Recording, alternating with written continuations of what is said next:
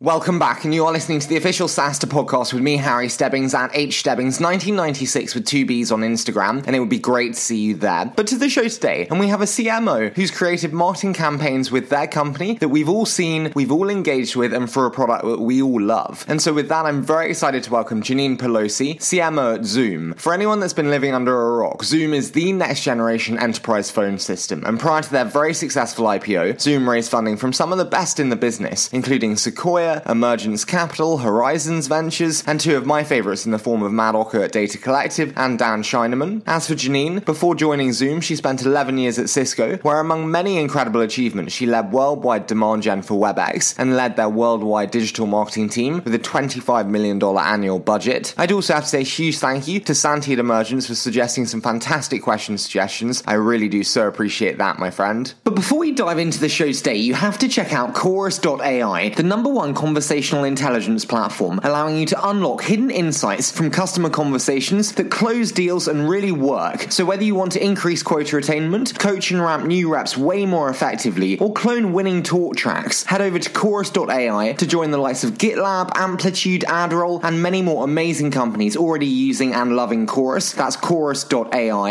And if Chorus powers your sales team to be more effective, we need to discuss Pantheon, the WebOps platform built for agility. Pantheon powers more than 3 300,000 websites, including some of the most well known brands like Tableau and the United Nations. Pantheon's WebOps platform gives superpowers to your web teams, making it simple to manage your websites, quickly iterate, and optimize to deliver engaging digital experiences and provide the fastest hosting and highest level of security and uptime. And finally, as you know, every week we talk briefly to a WePay partner in a mini series to get their best advice on achieving success. Currently, we're talking to David J., founder at Agree.com. Agree.com provides attorney approved contracts and payments for businesses and creatives. Smart creatives and businesses use agree.com to make their business serve their life, not the other way around. Hi, Harry. You know, it's the most exciting time to build tech. This last year, we built our newest company, warmwelcome.com, for 1% of the cost that it took us to build agree.com just three years ago. We're able to value adoption over perfection. We're able to build things iteratively along the way because there isn't the huge pressure to get it right the very first first time. Thanks for that, David. And I couldn't agree more. Being decisive is really important for successful growth. And for more on successful growth, WePay offers payments you can bank on. Now a JP Morgan Chase company, it offers you payments with bank scale and SMB distribution channels in addition to modern technology. Visit WePay.com forward slash Harry to find out more. That's WePay.com forward slash Harry. However, you've heard quite enough from me. So now I'm very, very excited to hand over to Janine Pelosi, CMO at Zoom.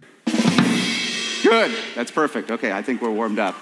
Janine, what can I say? It is such a pleasure to have you on the show. I've heard so many great things, both from Eric and from Santi at Emergence. So thank you so much for joining me today, Janine. Thank you for having me. Not at all. But before we dive in, I do want to kick off a little bit on you. So tell me, how did you make your way into what I always call the wonderful world of SaaS, but come to be CMO at one of the great startups of our time with Zoom? Oh, goodness. So it was quite a few years ago. I had the opportunity to start actually as an intern at WebEx before the uh, Cisco acquisition so I, I was able to get my hands in a lot of different areas within the business, within within marketing, anything from you know e-commerce to our first banner ads, emails, SEM, you name it, PR. And so you know if you think about where Zoom has come, I've been here uh, going on five years now. You know it didn't start as this magical unicorn, right? It just started as a group of people who were were trying to build something pretty awesome. So looking back, I'm really happy I made the decision to come and join uh, join Eric. Totally, uh, I couldn't agree more there. But I, I, do want to ask. You know, you said about Cisco there,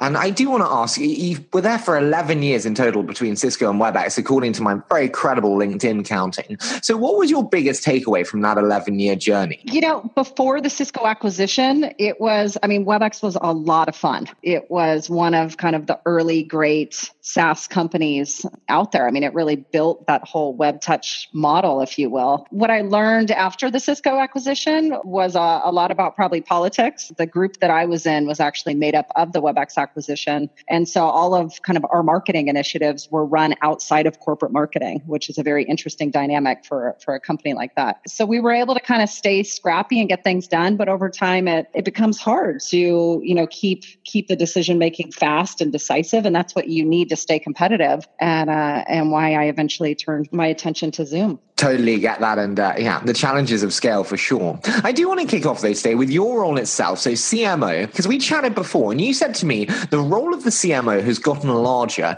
So double clicking on this, what in your mind was the role of the CMO and, and how has it changed today? You know, I can't really talk to what was the role of the CMO, but what I can talk to is the way I see it. And I, you know, I say I lead with a, a business hat and then I put on my marketing hat as needed. And I think that allows me to to do marketing in a way that is in context to the rest of the business, right? If you just think you have a great marketing playbook and you're running that and don't think about what else is going on that you need to be taking into consideration, then you end up failing, right? I mean, if you bring in a bunch of, you know, leads or ops or you know build a, a, massive brand and you're not able to you know have a sales force or a channel or anyone to take advantage of that demand then you fail. So it has to be kind of a collective effort with all the leaders uh, and teams within the company. Totally with you in terms of that collective effort. I think the common question that i get from a lot of early stage startups is i don't know when's the right time to hire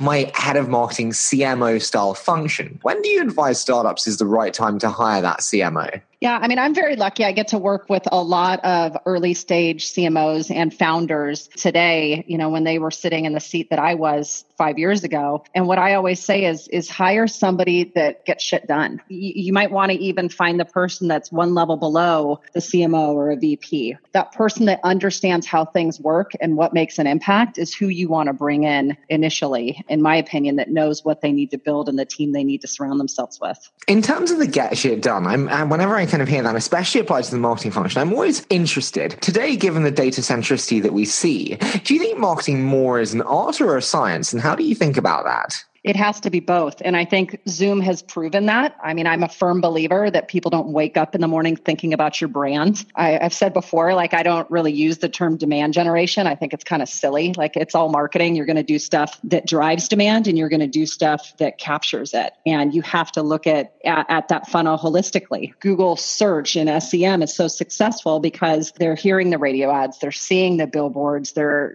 being exposed to other things. They're not just going to naturally you know end up searching for your brand. I mean yeah there's some element of awareness that you can get there but it all works together and you have to look at that funnel from a return standpoint from an roi standpoint collectively. I do want to get into the funnel in a lot more detail a little bit on. I do want to just finish in the final comment on kind of the expansion of the role of the cmo as with the expansion how does that change the structure of the relationship between the cmo and the ceo and what's that optimal relationship? I mean i couldn't do my job effectively if eric and i didn't have have trust. I mean, trust is, I think, what it all comes down to because, you know, going back to the art and science, you have to believe in certain things and lead with common sense in certain aspects of what you do. And of course, you have to support it with, with metrics and key KPIs to keep everybody on track and rolling in the right direction and knowing where to invest and double down. But if you don't have that element of trust, it's just an uphill battle. I mean, I, I wouldn't be here today if I didn't have that trust with Eric. I mean, the trust is, is core. And when I spoke to Angie Santi before the show. He he said about your relationship and how strong it is. Can I ask,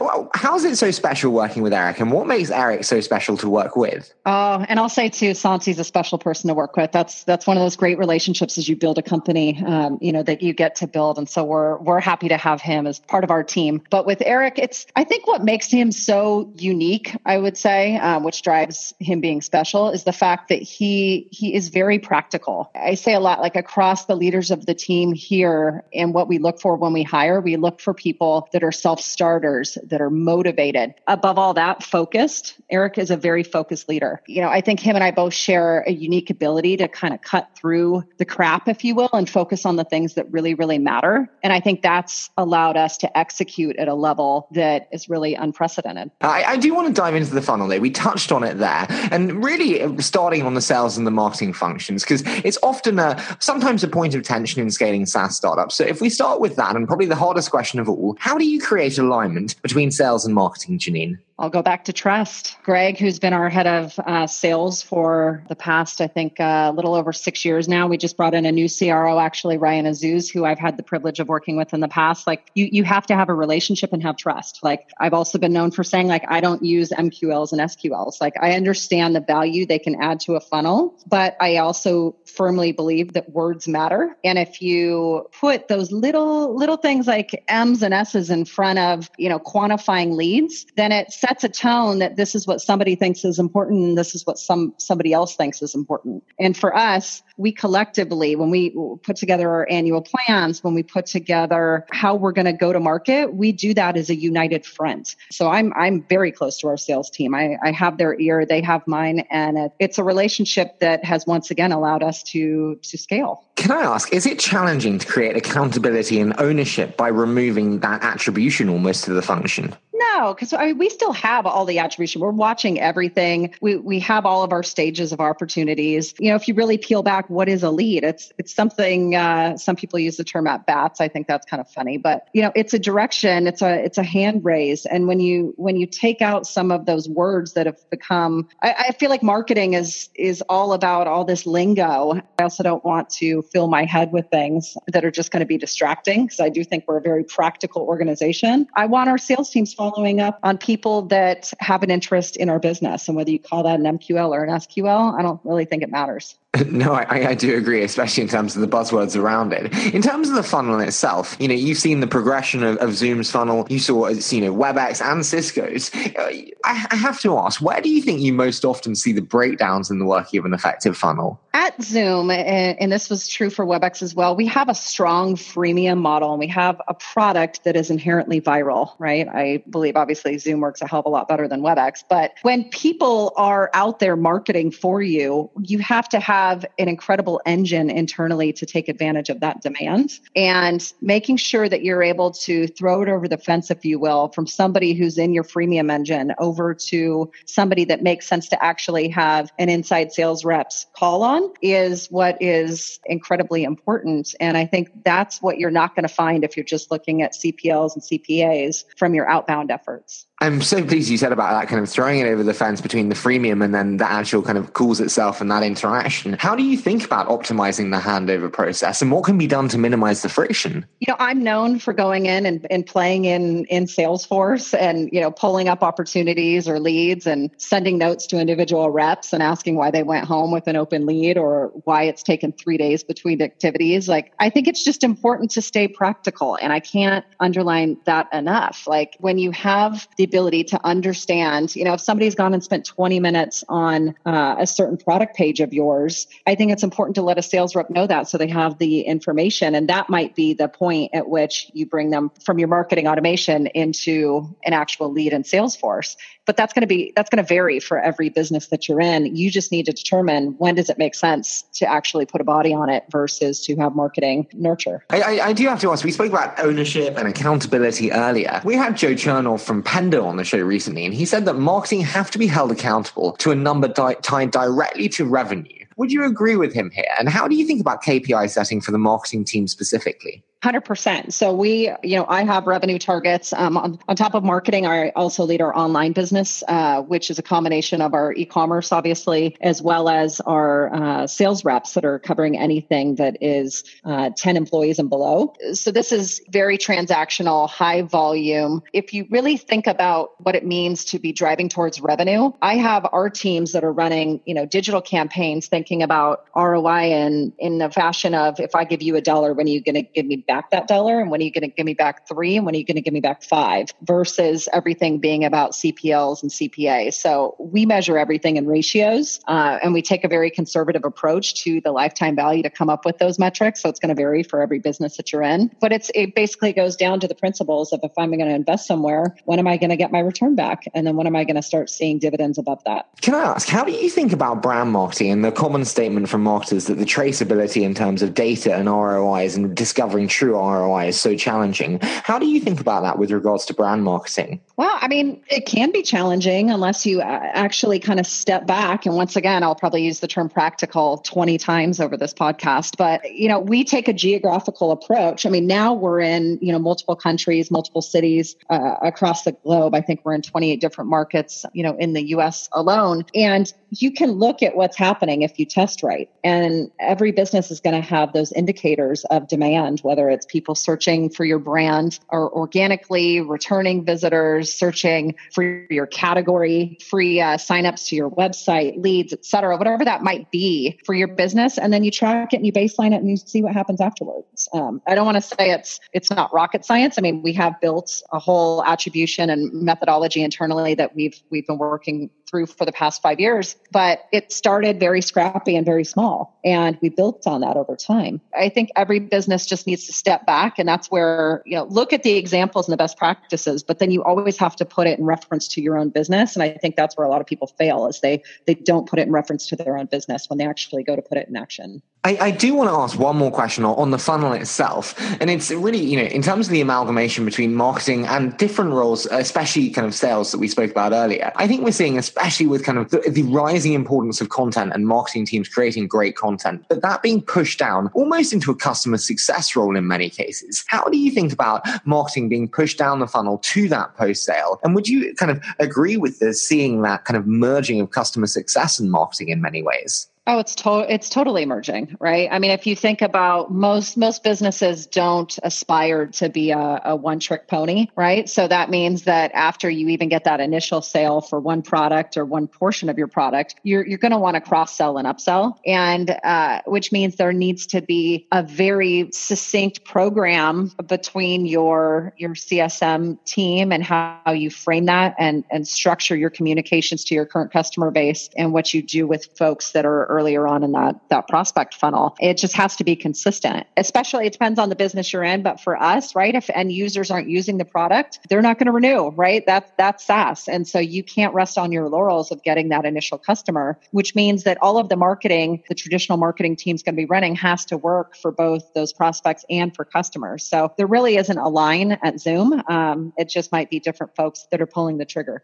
Now you've said the word practical a number of times, and so I do want to dive into before the the quick fire round. Really, a, a kind of theme of myths, buzzwords, and what marketing can't do. So, if we're being practical, what can marketing not do in your eyes, Janine? I don't really think in terms of what marketing can't do. If it's not something we can physically do or innovate on, then we're going to influence it, right? If I see a crack in the product, if I see something in our sales process, you know, anywhere in our business, finance, I'm going to raise my hand and make sure that I make that known. So I think if it's something that you traditionally, you know, quote unquote can't do, you influence. In terms of another buzzword, it's ABM. We, you know, we hear it more and more today. I hear it phenomenally uh, in terms of on the show. With many calling it a buzzword, though, how do you think about ABM? Is it a buzzword? And how do you think about utilizing it with Zoom? Oh, I think it's totally a buzzword. I laugh because a few years ago, I had a map of the Bay Area, the, the peninsula on the wall right where, where marketing sits. And we literally would have stickers of where we had ads. We'd put where we were running radio, where we had BART,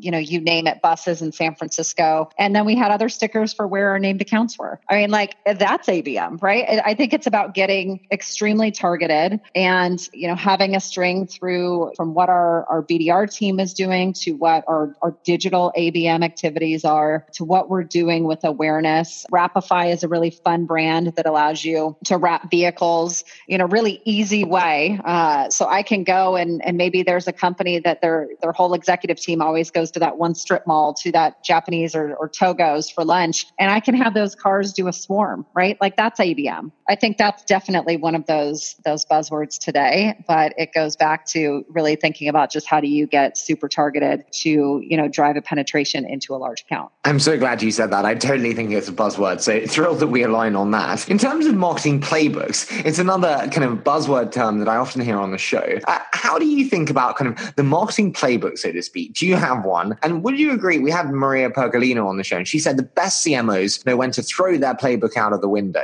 Would you agree with with that? The way I think about it is everybody has their core competencies, and you could call that your playbook, right? Like if I think about coming into my seat when I did to join Zoom and was tasked with building the marketing function here, there's clearly going to be things that are my core competencies uh, and that I'm going to think that we need to hire first for or programs we need to get in place. And then you need to build a really great team that rounds out those competencies. But everybody ticks differently, whether it's the leader on the team, the individual contributors, you name it. And it's about bringing those playbooks together and then putting it into context of your business. In terms of kind of bringing it together, I do want to finish on my favorite element, which is the quick fire round. So I say a short statement, Janine, and you hit me with your immediate thoughts in about 60 seconds or less. Are you ready? I am ready. So, what do you know now that you wish you'd known at the beginning of your time with Zoom? I've enjoyed the journey so much that I'm okay with the things I didn't know and what I've grown into. How do your KPIs differ when comparing revenue marketing to brand marketing? Uh, they don't. If you could change one thing about the world of SaaS today, what would it be?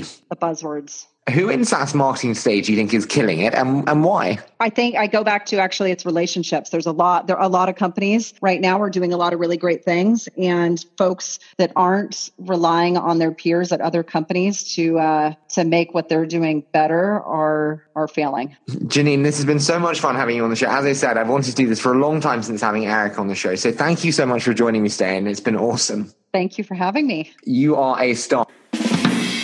Good. That's perfect. Okay, I think we're warmed up.